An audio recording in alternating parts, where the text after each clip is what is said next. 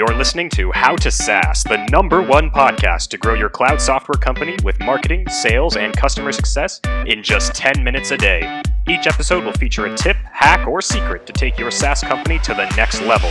And now, here's your host and growth strategist, Shiv Narayanan.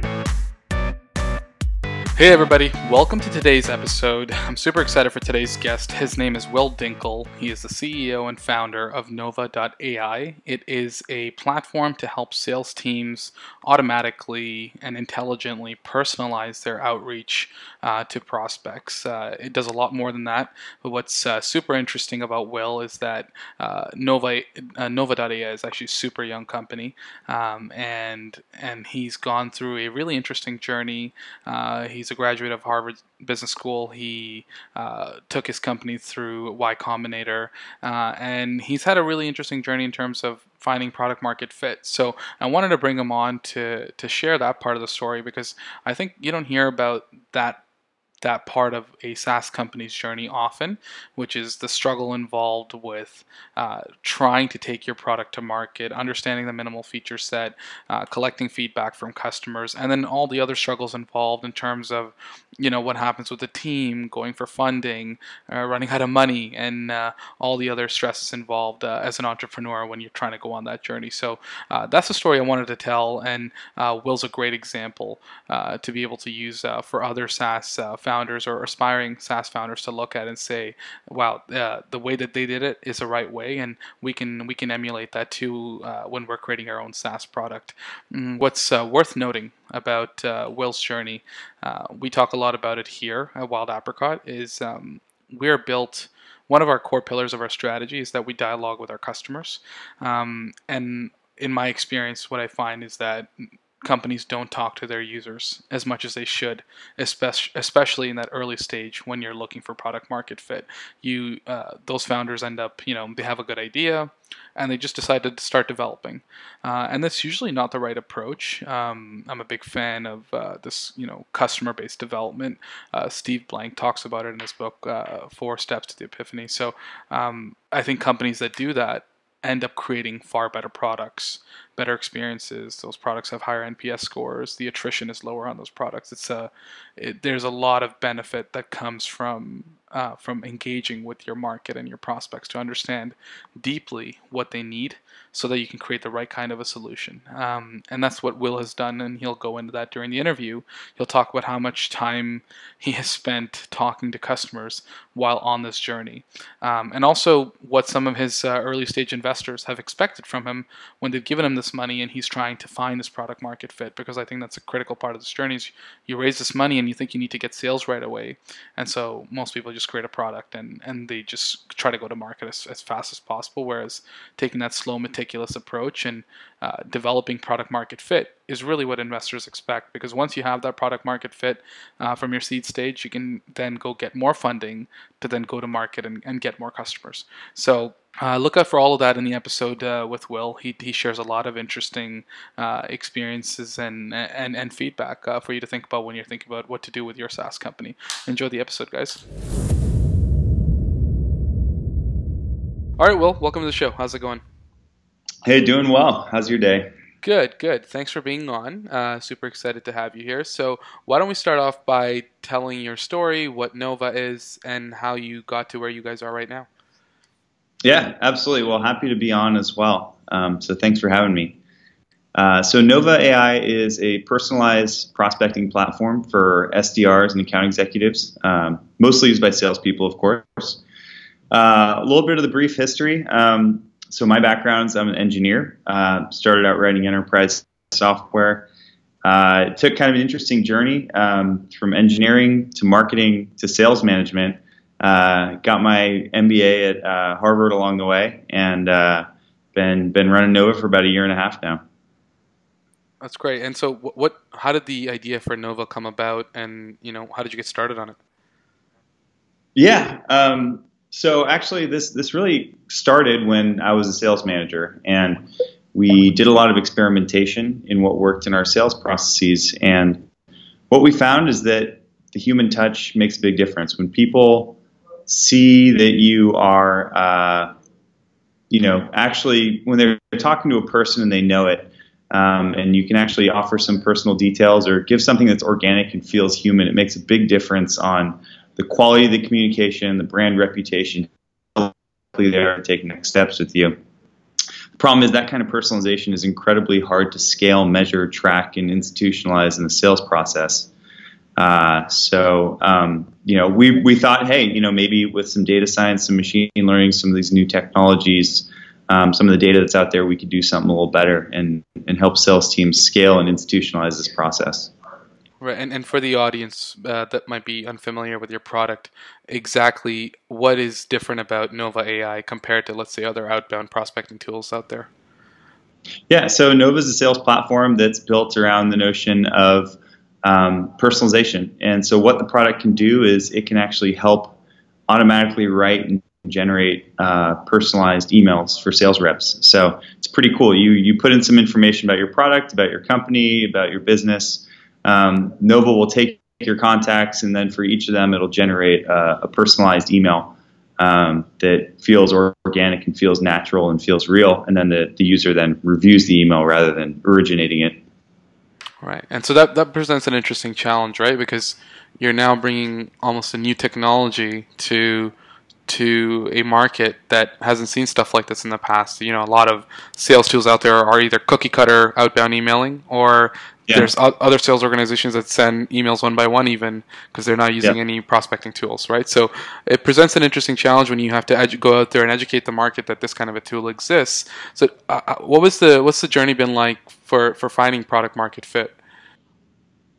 Yeah, I mean it's been interesting, right? I think um, these really hard. It, so I would say that when we started out, uh, you know, we're building a product that we knew people wanted that we didn't know if we could build. Um, and uh, and in it, when faced with such uncertainty, you just need to go out and you need to iterate uh, and just work closely with customers and throw things at the wall. Um, so uh, so that's a lot of what it was. Is just kind of hacking together different things um, you know, trying to figure out what are the things out there that we're going to be complements to, like where are we going to fit in the stack? What are the features? What are the, you know, can this personalization technology work? Like it, it was pretty much all on the table from the start when we were when we were building the company.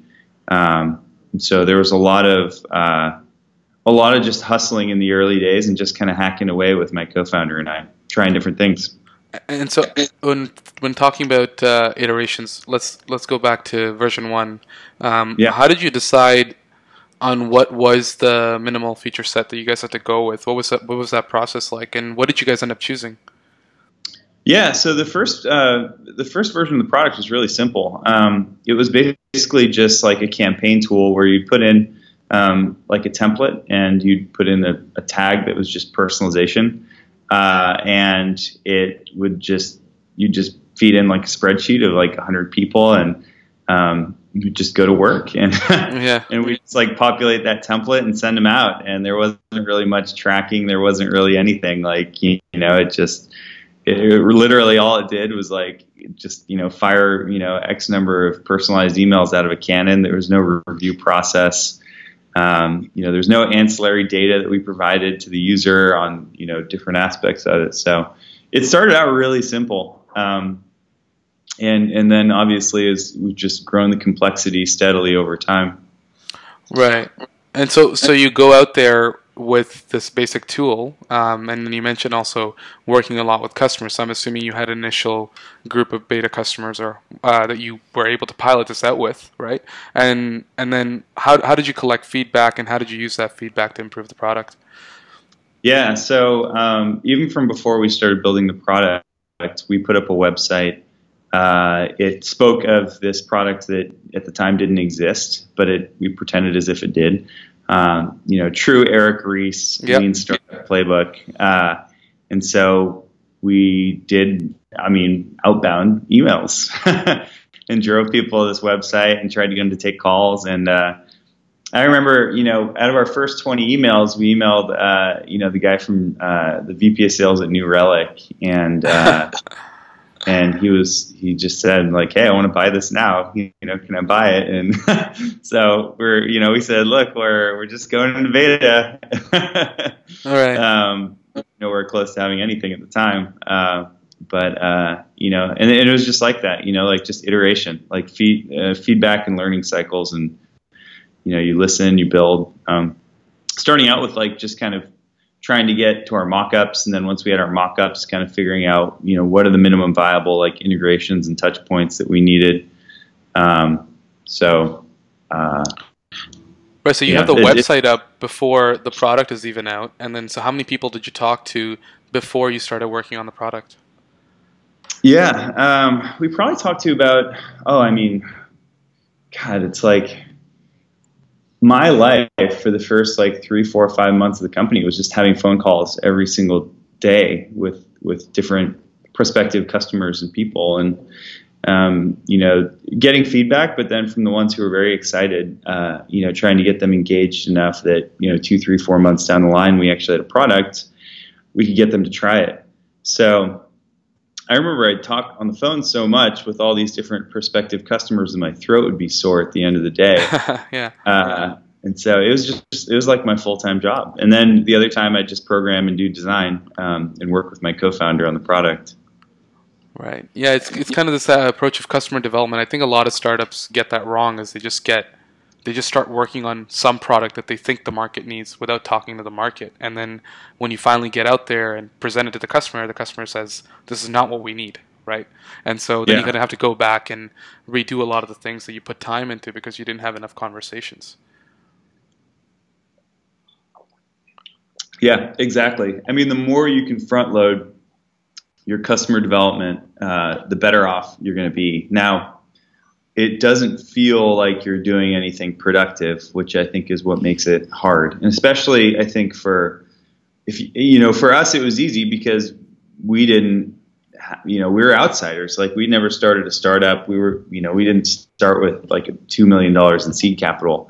So it was like very clear, like we need to get a customer. if your if your goal is like let's just try to hustle our way to like a couple customers, like you know it's a very obvious path. Now, if you have, you know, two, three million and the times the clock's ticking, you know, you might try to do all these things in parallel. And uh, I think, you know, for us, I don't know if we could have done it that way, but the fact that we kind of had this slow, kind of methodical learning process on the front end, I, I definitely think it helped us um, with with getting to where we are now, which is you know, a product that's really starting to take root and really getting its legs, but a roadmap and a vision that goes out, you know, a long way, which comes from that deep customer empathy.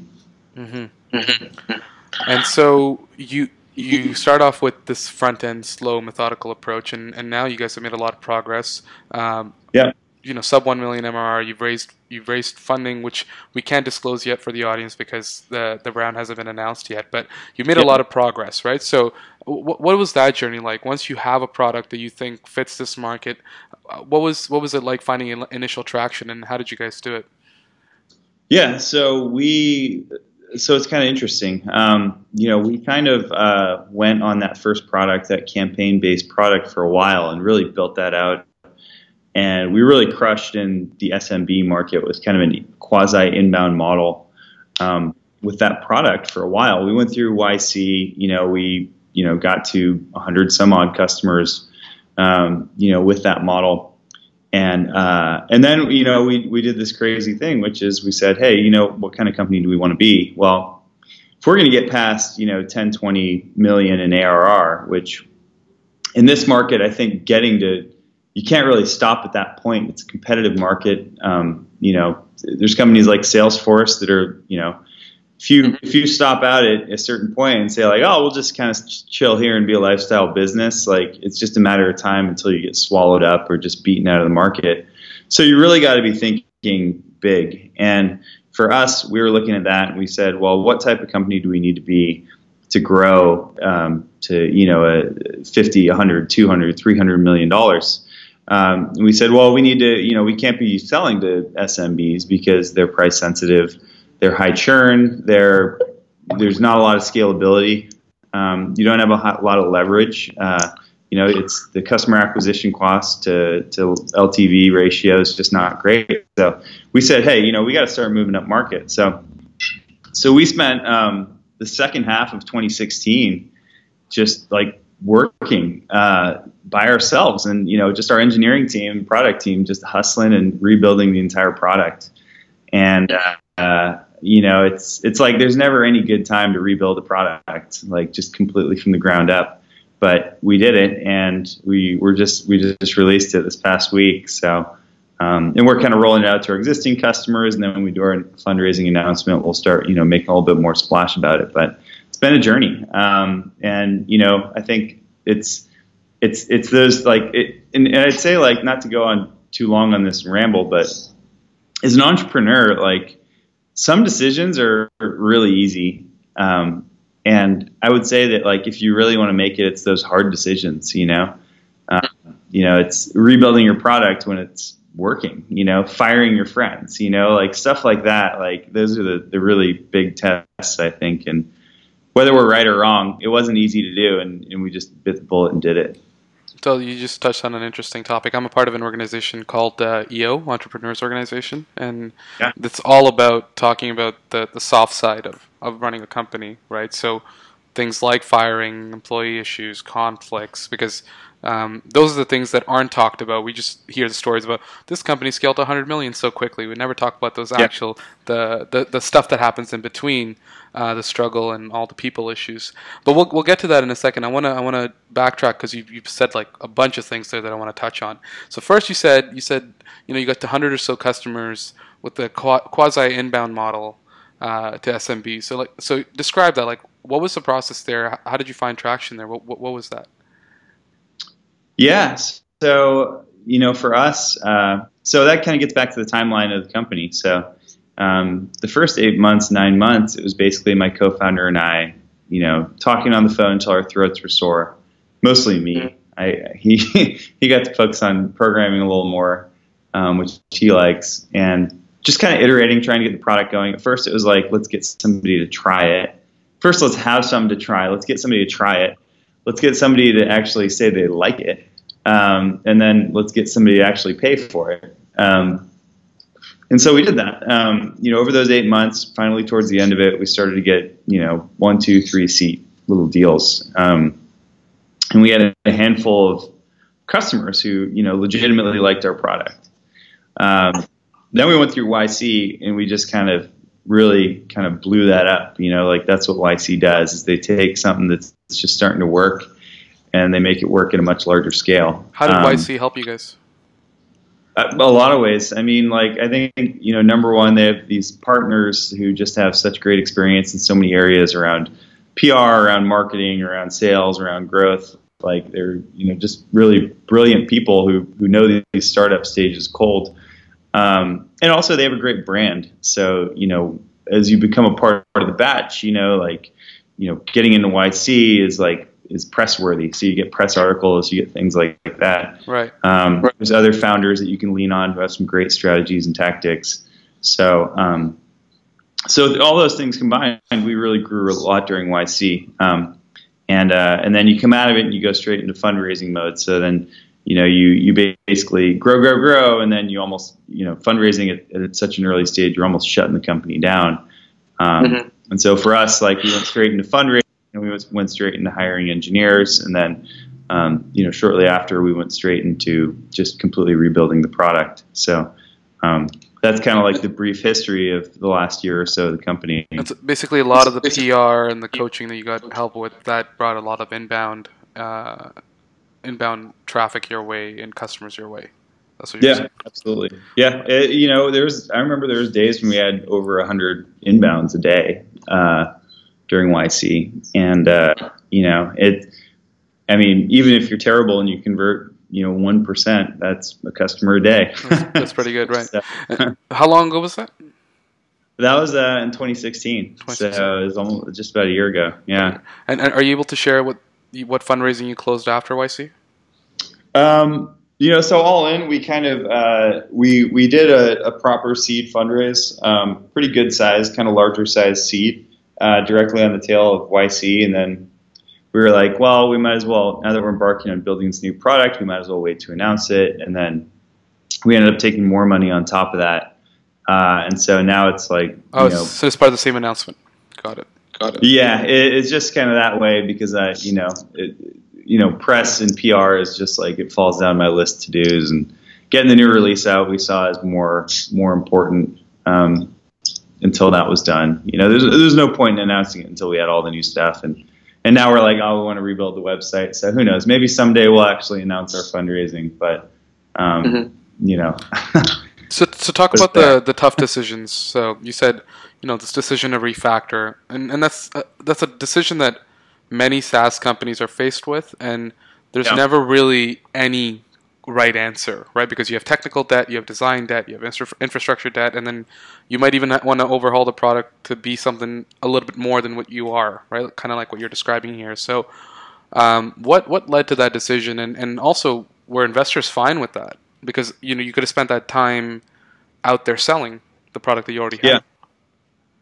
Yeah. Um, so I'll answer that in reverse order. Um, so uh, yeah, the investors were very supportive of that. It's actually something that they they want founders to do. I think good investors, at least. Mhm. Um, for us, I Why- mean, why is the that? seed stage- Uh, Because I think you know what what founders are, or what founders want to do is they just want to go go go, but you know, I think at the seed stage, you know, investors are just hoping that you can get to product market fit before the money runs out. And if you can be thoughtful and and really, you know, uh, diligent um, about how you're going to do that, uh, you know, you're going to increase your likelihood as opposed to just burning through money. That's the worst thing. That's what investors don't want to see is a company that just like, oh, we got money, like let's uh, hiring blitz, you know, like let's go put on our LinkedIn that we're hiring. It'll look awesome, you know. Um,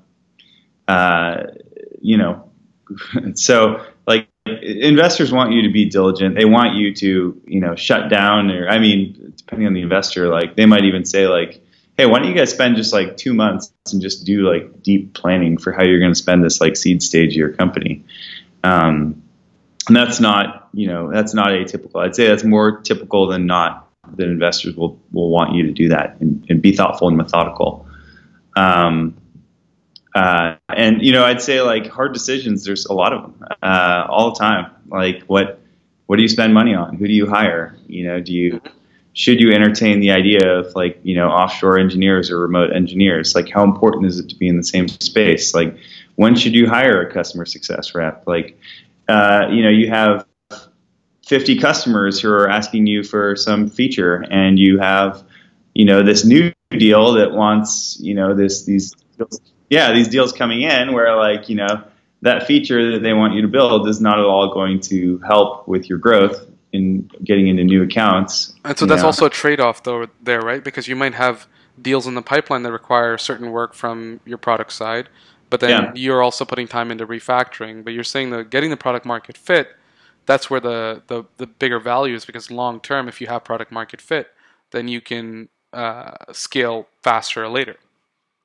Yeah, exactly. And it's just like, you know, I think in most cases, like in most jobs, like, you know, you have to be so brutally priority driven in a startup. Um, I remember during YC, we had somebody who was contracting for us, and um, and this person, we'd ask them to just help out with the sales process because we had such a volume of people coming in, and like you know the questions, and you know so uh, so we had like you know just you know we had one of those weeks where people were just pouring in, and, and I asked this person like you know what did you do today, and they said uh, I answered emails and I didn't even get through all of them. And it's like, well, whose emails did you answer? And it's like, they're like, yeah, well, all these people who found our website like have been emailing us and I've been answering us. So it's like, wait, you didn't do one single sales call, you didn't do one demo, you did not bring anybody in, and and, and yet, and, the and the person said, yeah, like I need to answer all these emails. It's like, no, you don't. Like,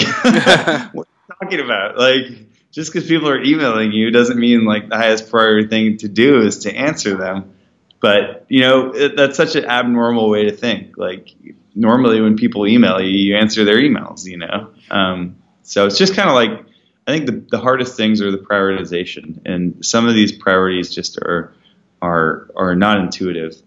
Of course, and it's kind of you know the the difference between doing things in the important, not urgent column and uh, important and urgent uh, column, right? Yeah. And and some or just urgent, not important. Urgent, not important right. is like the most dangerous place to be. Um, so so tell me this: when you're refactoring, uh, and if the goal is product market fit, how much work went into talking with customers even more so to improve this product, and and what did that work look like? Yeah, well, that's still where I live. Um, I um, so our I you know I don't do sales calls, but I listen to them uh, all the time, and uh, I'm always looking at the product. I'm always playing with the product. I'm always just you know taking days in the weekend to redesign things. Um, uh, so I'm I'm pretty obsessive about the product and about you know understanding the feedback and uh, uh, you know so it was a big part of it. I think you know it's it's there's kind of this you know products are this interesting thing where like there's this integrated like thinking process that you can't really rationalize you can't really describe it but you just need to like sit and like think about the experience and watch people and just kind of marinate in that experience over a long period of time and and you begin to start to have the insights that that can help you understand like your product you know the operator its place in the stack you know kind of what you can build around it, what's good about it, what's bad about it, what's the psychology of somebody using it. Um, and so I, I, would say like that's probably my main duty at the company. Um, you know, I, I, have to do everything as CEO. You know, I'm you know toilet washer, you know, count everything. Like, but but the biggest and most important thing is is you know kind of owning the product vision. Um, and a lot of it's you know it's it's it's something that you could you could ignore it entirely. I mean, it doesn't show up on the on the income statement or the balance sheet, but it's so important to what we do to really, you know, be obsessive about the product. Mm-hmm. And and can you give an example of a time you know you had to prioritize one good thing over another good thing when you're trying to go towards this refactoring and really releasing this new version of the product? Like, what were some trade-offs you had to make? So the hardest thing is, you know, every time you change something in the product, your existing customers, when you really change it significantly, people get upset. Um, it's irrational. Well, no, it's totally rational. It's like, you know, who who took away like that button? Like, you know, right. and, and that button might not be the right button for them, you know, and and you kind of have this vision of like a better process and a better flow, but you know, it's it's like. But that's where the button used to be yeah, like you, yeah. you screwed up with the product. Like everything was good. I was happy. The product was working. Then you went and screwed it all up, Nova. Um, so, you know, it's you got to kind of guide people through it. And and I'd say like it was hard when we were refactoring because like you're not gaining customers, like you're pissing customers off. Like you're the the short term analysis is you're like substantially like making the business worse and lowering your NPS score. Right. Um, right. So just kind of, you know, convincing customers that, yeah, it's, you don't quite understand why we're doing what we're doing, but trust me, like in the long run, this is going to be like what you want. Um, and so just managing that trade off. And how do you measure whether the refactoring is successful or a good thing for customers over what you previously had? I mean, you mentioned NPS there. If NPS is going down, or you hope like is there a projection that hey it'll go up in six months? Or is there other metrics like let's say uh, usage metrics that you're looking at or? Yeah. Yeah. Yeah so you know it kind of gets to like you know customer success a little bit. And um, you know, it's a pyramid right? You climb that pyramid and at the base level of the pyramid is you know human you know just kind of bending over backwards talking to people hustling go one level up from there and there's like you know some basic usage metrics like how many people are engaged how many activities are they doing. Um, you know you can get even more advanced on that and incorporate things like nps and so it, you know it's it's a pyramid. You climb that pyramid and you know at each level you get better and better. And you know at the top there's like some north star metrics like really you know running the business by the numbers. And ideally once you have that all instrumented and set up it's um, you know you really only need to dig down to those lower layers when something's wrong. But we're, we're still you know working our way up that pyramid. So a lot of it at this stage, it's very you know kind of sitting and watching, you know, and and that's the level at which we're learning too, because it's very much like feature level learning at this point. Right. Um, and coming back to something else you mentioned earlier, you said you know sometimes you have to even fire your friends. So talk about you know the people side of this journey where that's had Yeah. you've had to evolve as a CEO and uh, had to deal with I- inviting more people into your company, parting ways with people. Like what's that been like as you've been going through this journey of getting customers product market fit? I mean, it's, it's challenging to manage all that, right? Yeah, I mean, I'd say like there's you know there's things about startups that are very unintuitive. Um, like uh, you know, I think I think one of the interesting things about startups is like people talk about like luck in startups. Um, and you know, and, and and there's a lot of people who have like these theories and blogs, and they say, you know, you should do this. You should, you know, hire low cost engineers. The the founder should sell until you be the only salesperson until two million ARR. You know, like Right. there's all these platitudes and you know all these like, Generalizations. Yeah, they're all over the place. Yeah. And, Yeah. and the reason is because like it's hard for people to just accept the level of uncertainty uh, of a startup. Like, you know, i- i- investors are like, you know, that's a bad idea. That's a good idea. But what they're really saying is like, I think it's probably a bad idea. I think it might be right. idea based on what I've seen. There's no way But, to like, know. Yeah, there's no answer. Like you're, you're answering questions where the truth does not exist in reality. It's effectively undefined, you know. Um, and and there's a lot of stuff you got to learn, and there's no textbook that can teach it to you because it's all very like idiosyncratic to the specific market, the product, the dynamics, the interplay of a million different complex things that are happening at the same time. So so you learn. Um, and you're you're learning a lot, and that learning is is very linear, but the returns are very lumpy, and the returns are unclear, and the progress is unclear and noisy at all times. So, um, so as an employee, you know, you're in this like, and the, the important thing is happening. Like you're learning a lot, um, and you have to work butt off, and it's like it's very mentally exhausting to learn that much so quickly.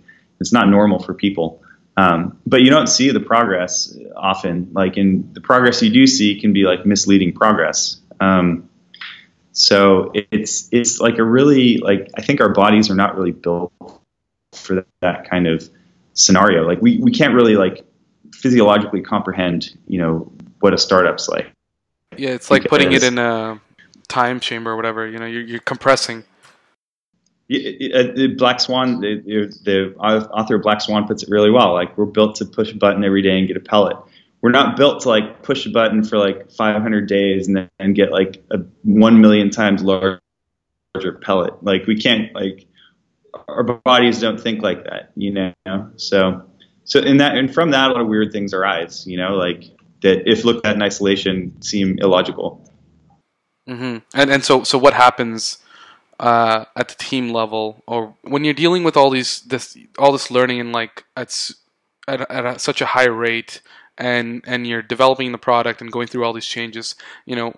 uh, What's it been like dealing with employees and the changes to the team, and what are some challenges that you faced? Yeah. Um,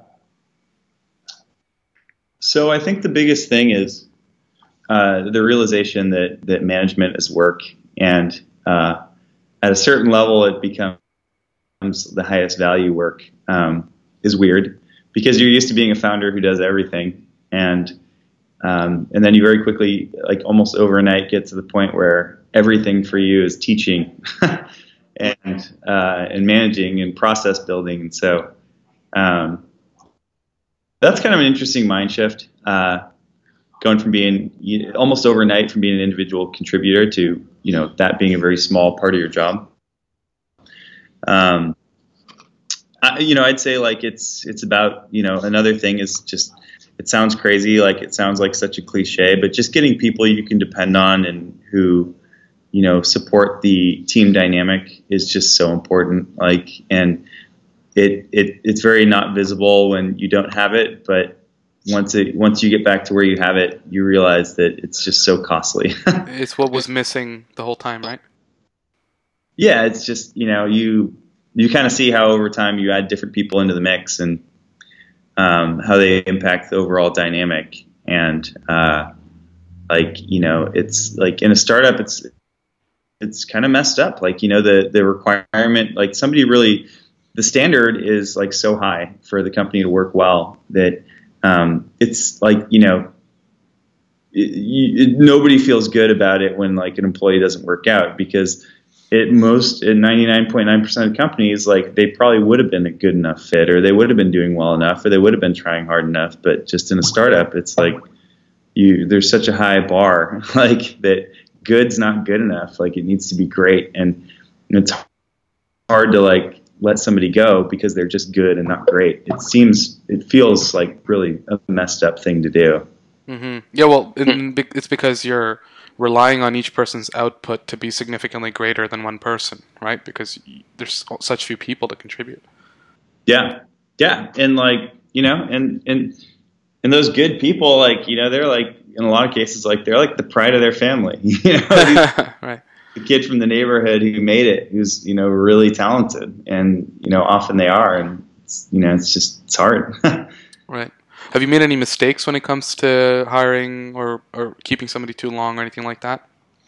Yeah, I mean, I'd say like yes, but at the same time, it's all part of the learning process. So I think um, you know the the mistake is when you know something's not right and you do it. Uh, I would say we haven't done that, and but certainly you know there's things we've reflected on and after gathering more information and learning more, we say, okay, now, you know, retrospectively, like that was probably not the correct thing to do. But at the time, we made the decision we made with the information we had available, and it felt like a good decision at the time. So, right, that's great. Um, I think I think this is good place to stop. It's a good place to stop. So, uh, any final thoughts you want to add? Because I think the topic here is really, you know, the the journey you guys have gone on to iterate and build this product, and the changes you've gone through as a company too in that process. Um, so, any I don't know, any final thoughts you want to add on that topic? Yeah, I mean, I'd say like, uh, you know, we don't the the story of Nova is still being written. Um, it's you know, it's exciting. Like things seem to be going very well, which is great. Um, I would say like you know startups are just they're really interesting. They're really rewarding. It's been like the most fascinating um, you know experience in my life, and you know you don't control the outcome. You control what you put in every day. So anybody out there who's you know either in a startup thinking about joining one um, or was at one, like all you can really do is like I, I would say like just keep hustling, keep working hard. Um, you know, it, and you know, you never know what's going to come out the other side. But if you do all the things right, it's probably going to be something awesome. Is my view. That's so. great. No, I appreciate that. And, and last but not least, I want to show you some appreciation, man, for doing this and sharing your story. I think a lot of startups that are just getting going could learn a lot from it. So I want to thank you for coming on and sharing that. Yeah, appreciate it, man. Thanks for having me. Thanks, Will. That's it for today's episode, guys. Thanks for listening. Please be sure to subscribe on iTunes and to check us out at www.howtosaas.com, and we will see you next time.